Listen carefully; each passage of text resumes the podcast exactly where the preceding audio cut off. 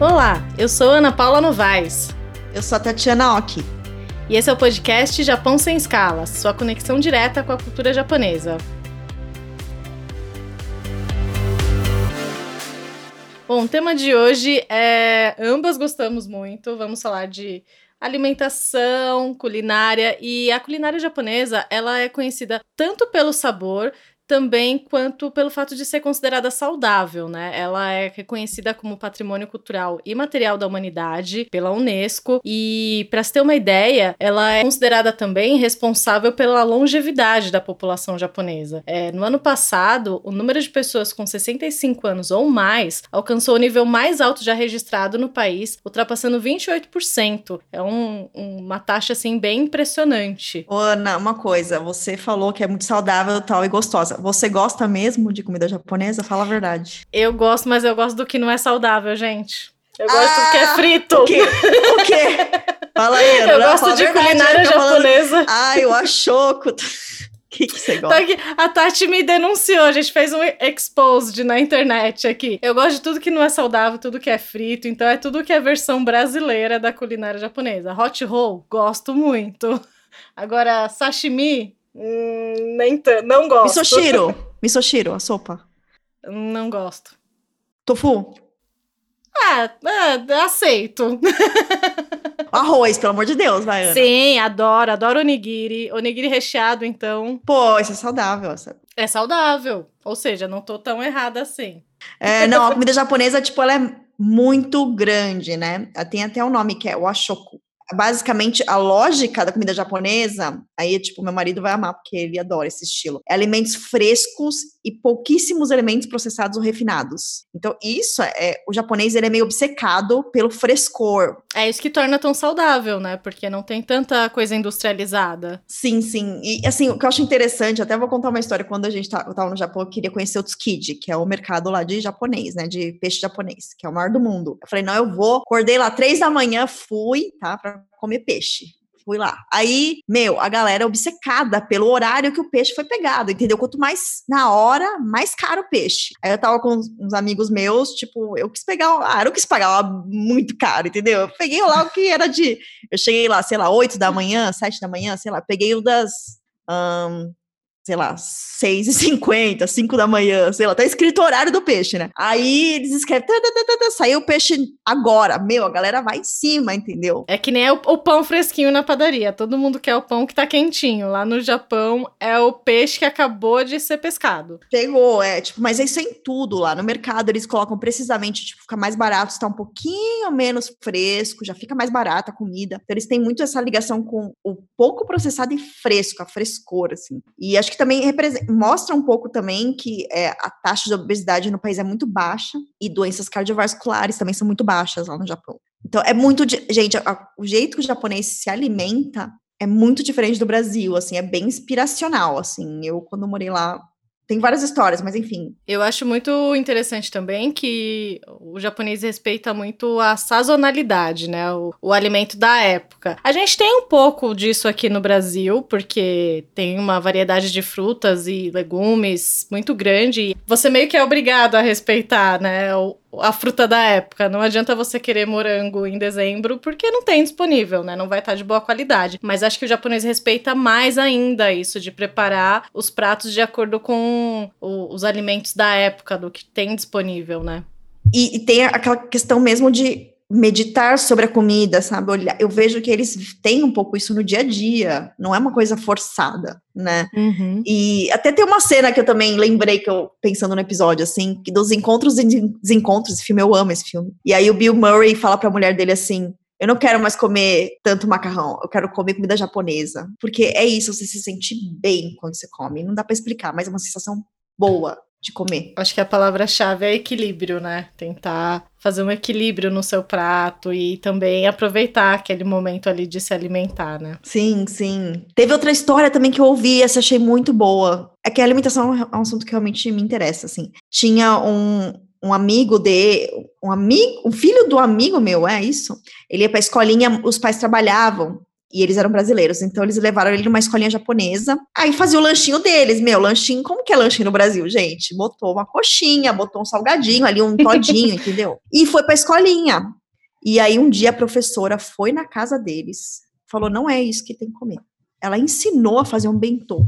Tem que ter legume, tem que ter carne, tem que ter proteína, tem que ter tudo. Não pode ter coxinha.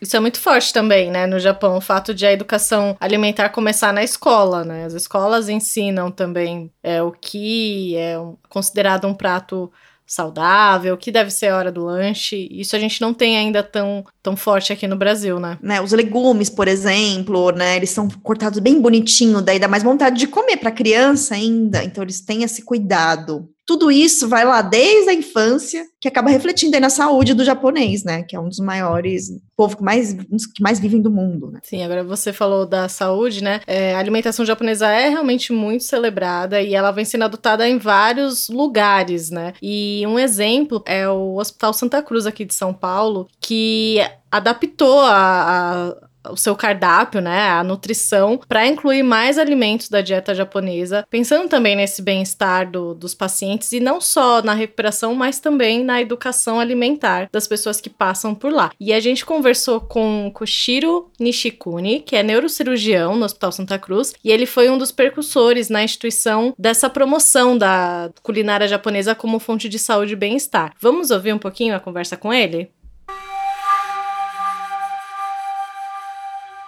Doutor Koshiro, seja bem-vindo ao Japão Sem Escalas. Bem-vindo. Bom dia a todos. Para mim é um prazer, é, em nome do Hospital Santa Cruz, eu agradeço o convite de vocês e de estar assim conversando sobre um assunto que eu considero muito importante, que é nutrição, está totalmente ligado à saúde. A base da saúde é a nutrição. Obrigado pelo convite. Os japoneses ainda, do, das três refeições, eles ainda comem misoshiro, arroz, é só para explicar, o japonês muitas vezes come misoshiro, arroz, peixe de manhã, e uhum. repete no almoço e repete na janta, é isso mesmo? Porque quando eu vejo anime, alguns amigos me contam que eles comem quase a mesma coisa nas três refeições. É, o, sim, come, e às vezes o mais leve é o jantar. E que eu acho que é o correto, porque assim que acordamos, eu vou gastar toda a energia durante o dia. À noite, eu vou jantar e vou dormir, não preciso de energia. Se eu comer muito, vai dar até pesadelo de estômago tão cheio. Então, é, existe um termo em japonês, asawakin, hiruwagin, banwato, que quer dizer, comer de manhã é ouro, almoço é prato, à noite é bronze.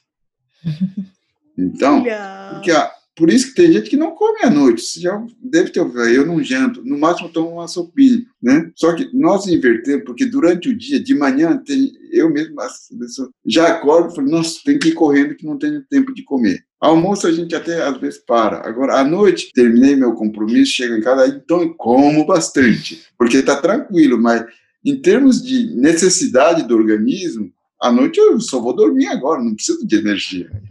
É verdade. Verdade. E, e, só mais uma dúvida também, doutor, em relação à carne vermelha, que assim, eu gosto de carne, adoro peixe também, mas carne aqui no Brasil é o campeão. Tem gente que come todo dia. Qual é a frequência que o japonês come carne? Eu não entendo direito. Eu sei que eles comem misturado com legumes, eu queria saber mais ou menos a frequência. Tipo, é, é uma vez por semana, duas? Qual que é? Não, não. É, o Japão hoje está muito ocidentalizado. Então, por exemplo, o McDonald's, maior loja de McDonald's no mundo é Japão. Então, para você ver.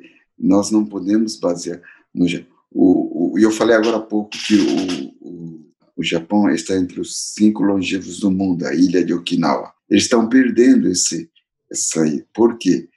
Essa ilha hoje está sendo invadida por fast food. Agora, doutor, você falou que é, as equipes né, de nutricionistas dos hospitais da comunidade é, nipo-brasileira fizeram né, esse intercâmbio com hospitais do Japão.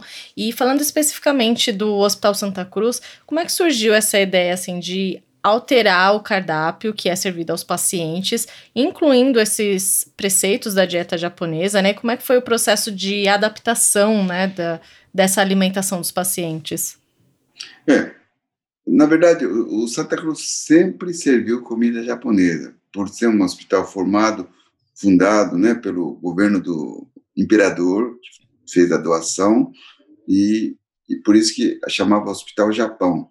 Então tem essa esse vamos dizer tradição, inclusive os uh, recepcionistas, enfermeiros tem muito japonês e servia misoshiro e gohan ou onigiri, né? E udon que é aquele macarrão, né? Sempre serviu. Porém, eu mesmo já tive meus parentes é, internados, então comia junto. Olha, não dá para nem elogiar por demagogia, era ruim. E em 2016, uh, ah, veio uma voluntária da JAICA, que tem mais ou menos 100 voluntários da JAICA aqui no Brasil. Eu sou responsável pelos voluntários que estão no Japão, no Brasil. E nesse ano de 2016 veio uma nutricionista. Ficou dois anos, de 2016 a 2018, no Santa Cruz. E junto com a a equipe de nutrição do Santa Cruz começou a trabalhar e, e como ela é nutricionista é do Japão, o misoshiro passou a ter gosto diferente. O onigiri, que é aquele arroz, bolinho de arroz, era uma, diferente. E às vezes usando o mesmo ingrediente, mas a, o tempo, a quantidade de água, sabe? Essas pequenas coisas. E lamen, ou lamen não, é, udon, né? que é a massa, né, sopa de massa, também a espessura, o tempo e as coisas que coloca dentro, que é umami, que é o principal, que eles, não é temperar com sal. Esse é um principal, é o principal núcleo, da, o segredo da culinária japonesa, chama umami, né? E, ela ficou, e aí passou a ser gostoso e as próprias nossas nutricionistas começaram a aprender dois anos junto melhorou. Foi aí que eu falei, puxa, se uma pessoa que vem aqui faz toda essa diferença, por que, que nós não vamos aprender na fonte, ficar um tempo? Né? E, então, daí, até lá era uma coisa muito, vamos dizer, só, era só para constar no cardápio que tinha a opção japonesa, mas ninguém não, não gostava. Hoje, né, principalmente agora, após o retorno da é a Solange, que é a nossa nutricionista-chefe, é, ela é brasileira, ela inclusive tem dificuldade de comer carne crua, sashimi, mas no Japão ela foi, eu estou aqui, eu estou sendo, eu não estou passeando, estou trabalhando, ela comeu e tudo, e hoje ela está, e é, eu achei muito bom que é ela que tá, foi, e se eu fosse uma japonesa que tivesse ido, é natural, desde a infância comeu, para ela é tudo estranho. Fala, não, se eu fizer essa comida igual que é feito no Japão, ninguém vai, vai voltar com um prato cheio. Ela experimenta e fala, não, eu vou colocar um pouco mais de kombu, vou colocar um pouco mais de katsuobushi, que são partes do umami. E aí foi adaptando, e hoje a aceitação dos japoneses na, a, cada dia está aumentando. Isso aqui é o cardápio de semana passada, segunda, terça, quarta, quinta, sexta, sábado. Tem todas as opções. E o último item aqui está escrito culinária japonesa, né? Segunda-feira. É, gyudon, terça-feira. Né?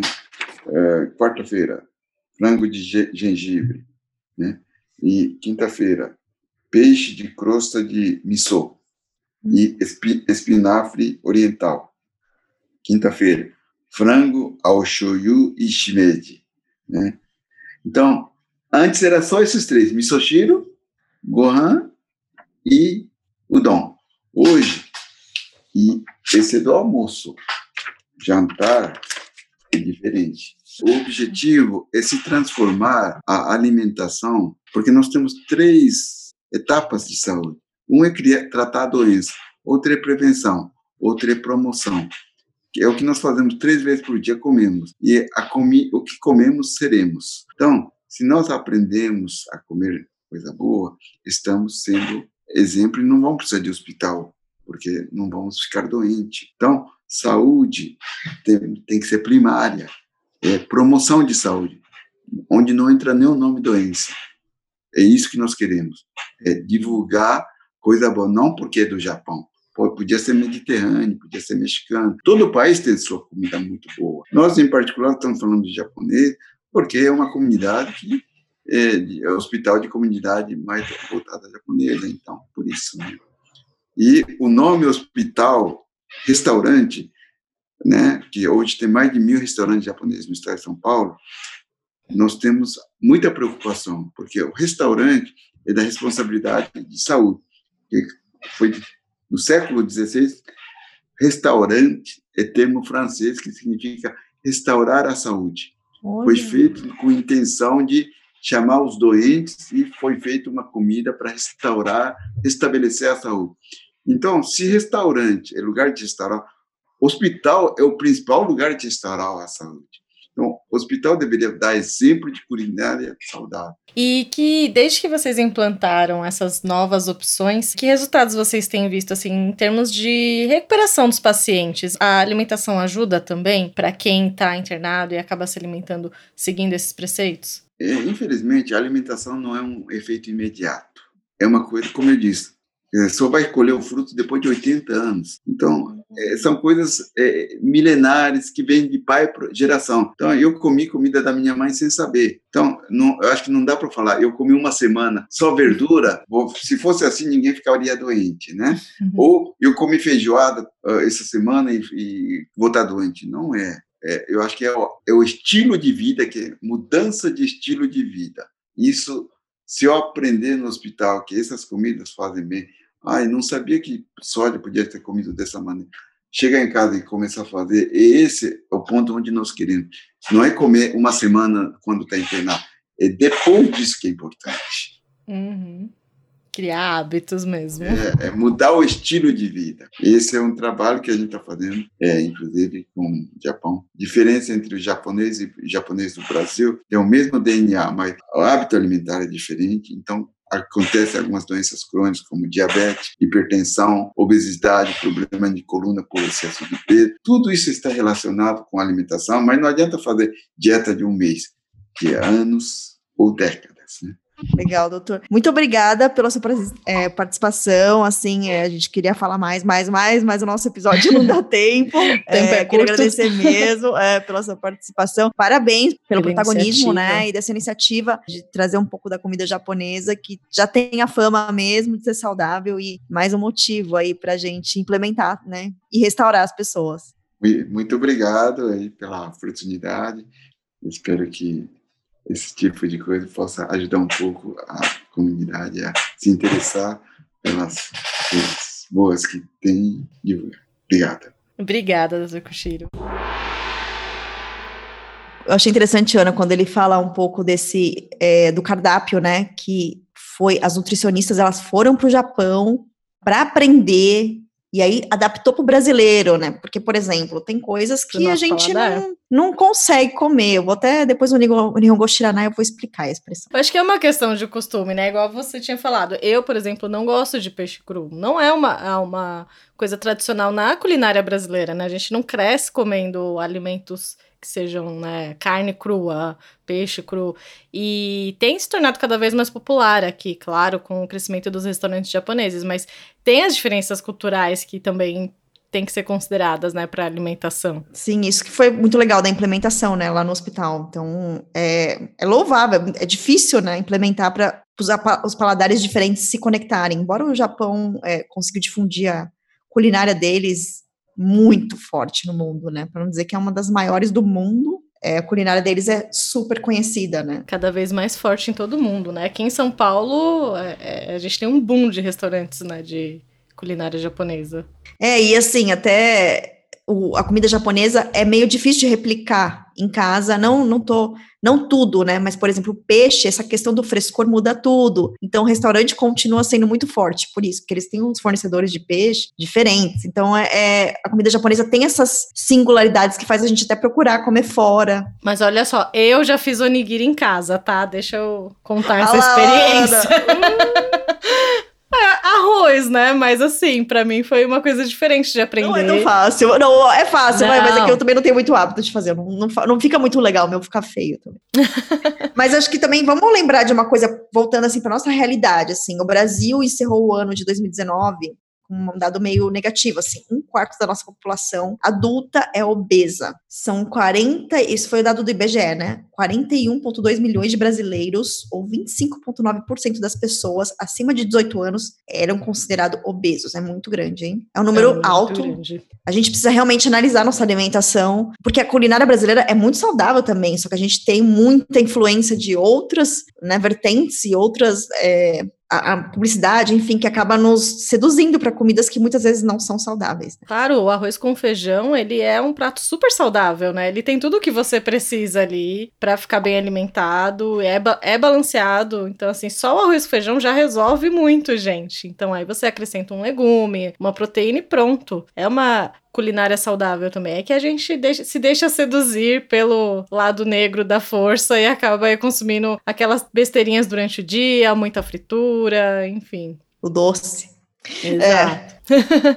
e como a gente falou, né, alimentação equilibrada ela faz toda a diferença. E a gente conversou também nesse episódio com o responsável, o filho do responsável por trazer a macrobiótica aqui para o Brasil. Ele era considerado pai, né, da macrobiótica, o senhor Tomio Kikuchi, que é um japonês, nascido na província de Toshiji, e ele estudou jornalismo e biologia. Depois que ele se formou, ele conheceu o fundador da macrobiótica, que era também um japonês, Jorge Osawa, e depois ele veio para Brasil, né, depois do período pós-guerra, em 55, e acabou difundindo essa filosofia aqui. O senhor Tomio Kikuchi faleceu em 2019 mas o filho dele, Tagore Kikuchi, continua difundindo a macrobiótica pelo país. E nós conversamos com ele também, ele é o principal divulgador do trabalho tanto da dona Bernadette Kikuchi quanto do professor Tomio Kikuchi, e foi uma conversa bem interessante. Vamos ouvir?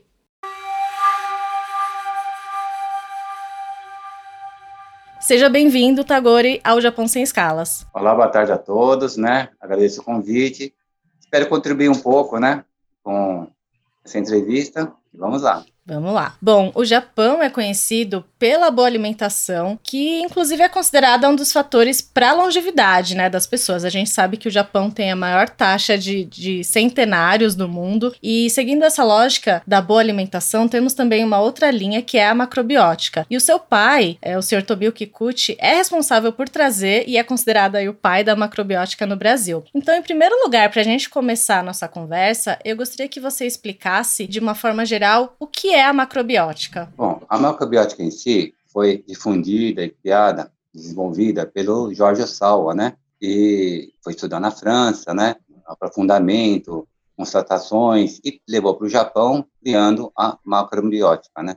No entanto, tanto tempo que o meu pai, professor Puxi, acompanhou ele e também depois de acompanhá-lo em todos os sentidos, mesmo a esposa, a Madame Rima, também até o seu finalização nesse, nesse mundo, né? Ele foi constatando certas coisas que teriam que agregar, porque às vezes a ciência sempre evolui e constata coisas que às vezes não se constatava antes. Então ele mudou o termo de macrobiótica para micro-macrobiótica o macro não vive seu micro. E depois criou também a educação vitalícia, autoeducação vitalícia, desde o parto né, até o falecimento. E ele vem divulgando isso em mais de 40 seminários, né, é, vinha falecer ano passado. No entanto, o legado dele é comprovado constantemente no dia a dia, né, é, na alimentação, que quando a pessoa nos procura, fala que está com algum problema, e sempre com a dieta regrada, regional, né, integral, a pessoa consegue recuperar-se. Então, é importante, porque o nosso corpo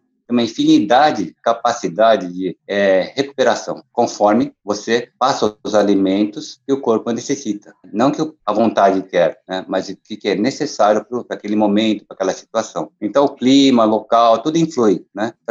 O ser humano de hoje vai muito pela vontade. E isso está acontecendo no Japão também. Né? Fast food é prático, rápido, o pessoal com muita pressa, é, come em 5, 10 minutos, não mastiga. Aí ele peca no primeiro passo, que é a mastigação é o início da digestão. Se você não, em cada bocada que você coloca na boca, não mastigar o suficiente para deixá-lo com enzimas que tem na nossa saliva, preparado para o nosso estômago trabalhar adequadamente, você vai acidificar seu sangue, pode ser a melhor comida, mas faltou a mastigação. E outra coisa importante, que o Japão da longevidade está agregado a pessoas de 100 anos, tal, mas como foi a vida dessa pessoa? Se for analisar, não comia quase açúcar, não comia quase carne. Então, o Japão de hoje é diferente, é muito industrializado, usa muito fast food, né? Isso tende a degenerar e desvirtuar o que, que é a culinária japonesa mesmo. E antigamente quase não se comia carne, né? E hoje já é muito comum comer carne, que não seria ideal para um ser humano e não faz tanta necessidade desse alimento. Quais são, assim, os, os alimentos básicos da, da macrobiótica? Então, são os cereais, as frutas, quais são? E de que forma eles contribuem para uma saúde equilibrada? Bom, se você analisar bem, cada região tem essa particularidade, e você fala assim, ah, mas não tem, vamos dar um exemplo extremo, tá vendo Asca, você fala assim, poxa, não tem grão, não tem verdura, tudo. No entanto, o, a, a região, os esquimós, por exemplo, ele pega um animal, ele não come só a parte que lhe interessa, por exemplo, o pessoal vai no mercado, compra um lombo, compra né, alcatra, essas coisas, não. Lá, eles comem o, a caça inteira. Por quê? Essa caça inteira, ela faz parte de uma cadeia alimentar. Veja o camarão, comeu tal, comeu, né, plâncton, né, vai indo. Então, chega no animal, a toxina consumida no início vai se espalhando no corpo inteiro. Então, é necessário comer um animal inteiro, naquele ambiente extremamente frio, para suprir o que o corpo necessita. Então, ali não se come muito grão. Difícil. Hoje, é, você vai no mercado, eu lembro no Alasca, acho que eles vão no mercado, compram mantimentos, trigo e tudo mais, e faz o pão, faz o que eles querem. Mas antigamente não existia isso comia-se aqui, que era a caça. Então, essa a, parte de grãos em geral, respeitar a particularidade. O arroz integral, ele é cultivado em vários países, tanto no clima temperado como né, tropical e tal, e ele é, tem fácil acesso. Então, é um grão completo, que você pode é, adquirir em qualquer lugar, é a base da nossa alimentação. A gente fala sempre assim, 70% né, de arroz integral, 30% de secundário. E a mastigação, importantíssima. Qualquer pessoa pode começar e dar o primeiro passo para ter uma alimentação micro-macrobiótica? É para todo mundo? Sim, para todos. Né? Ela não exclui ninguém. Então, são inúmeras pessoas, né? Uma grande, assim, amiga também, que, que morou na nossa escola, Cássia Kiss também, ah, devido a essa situação de pandemia, não está podendo vir, não sei o que tal, mas é uma das nossas grandes ah, ativistas não, nessa área. Muito obrigada pela sua participação aqui no podcast. A nossa conversa foi muito boa, agradeço muito. Que ótimo. Eu agradeço também pelo convite e estamos à disposição. Bom, gente, é, bom, a culinária é, macrobiótica, já fui em alguns restaurantes, é, é gostoso, mas confesso que é difícil porque eu sou uma fã de pão e Ups, é difícil para mim. Queijo, tudo isso é condenado a macrobiótica, então um dia, quem sabe, né? Mas eu não evolui ainda. Meu Pokémon não evoluiu nesse nível. Eu ainda não consigo. É, vamos lá para a expressão do Nihongo Shiranai? Vamos, tô curiosa porque você disse que tem a ver com o tema e eu quero saber o que é. Vamos lá, a expressão é Natoga Daisukides. Não, repete. Natoga Daisukides. Natoga já tá rindo. Daisukides, é isso? Daisuki, Daisukides. Daisukides. Isso.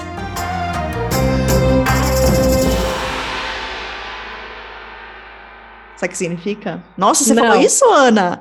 Significa eu adoro Natô. Olha só, pegadinha. É, pegadinha. A gente fala para as pessoas repetirem isso, porque natô é tipo o, o, tabu aí, né? É a soja fermentada, é muito saudável, e mas é difícil pra gente gostar, infelizmente. Eu já comi, eu gostei gostei, pior que tá, é gostoso, esse é o pior. Não é ruim, é gostoso. Só que a aparência e o cheiro é complicado, entendeu? Pra, pra mim foi difícil. Eu comi com sashimi, assim, foi o melhor jeito possível, mas olha, um dia, um dia eu consigo. Eu não posso julgar, porque eu nunca comi natô. Então eu, eu falei aqui a frase como é, Tati? A frase Natoga das kides. Da, natoga das Ixi, já errei tudo. Das kides. Mas não é verdade, gente. Nunca comi natô, não posso dizer se gosto ou não. Ama. É tipo amo natô, entendeu? É quase isso. Bom, é uma brincadeira, mas é kides é tipo eu gosto, gostar de alguma coisa, né? E você falar que ama natô, muito japonês gosta, viu? Um dia se um amigo meu japonês me convencer de que é bom, eu vou respirar fundo e tento de novo, Vai mas repetir. faz tipo, faz uns anos aí, confesso que eu não como mais. Bom, tá muito legal a nossa conversa. Esse assunto é sempre muito interessante, né? E, rende, né? Falar de, de alimentação rende. Mas nosso episódio está chegando ao fim. Legal, gente. Domo, arigatou gozaimasu, matane. Tchau, tchau, pessoal.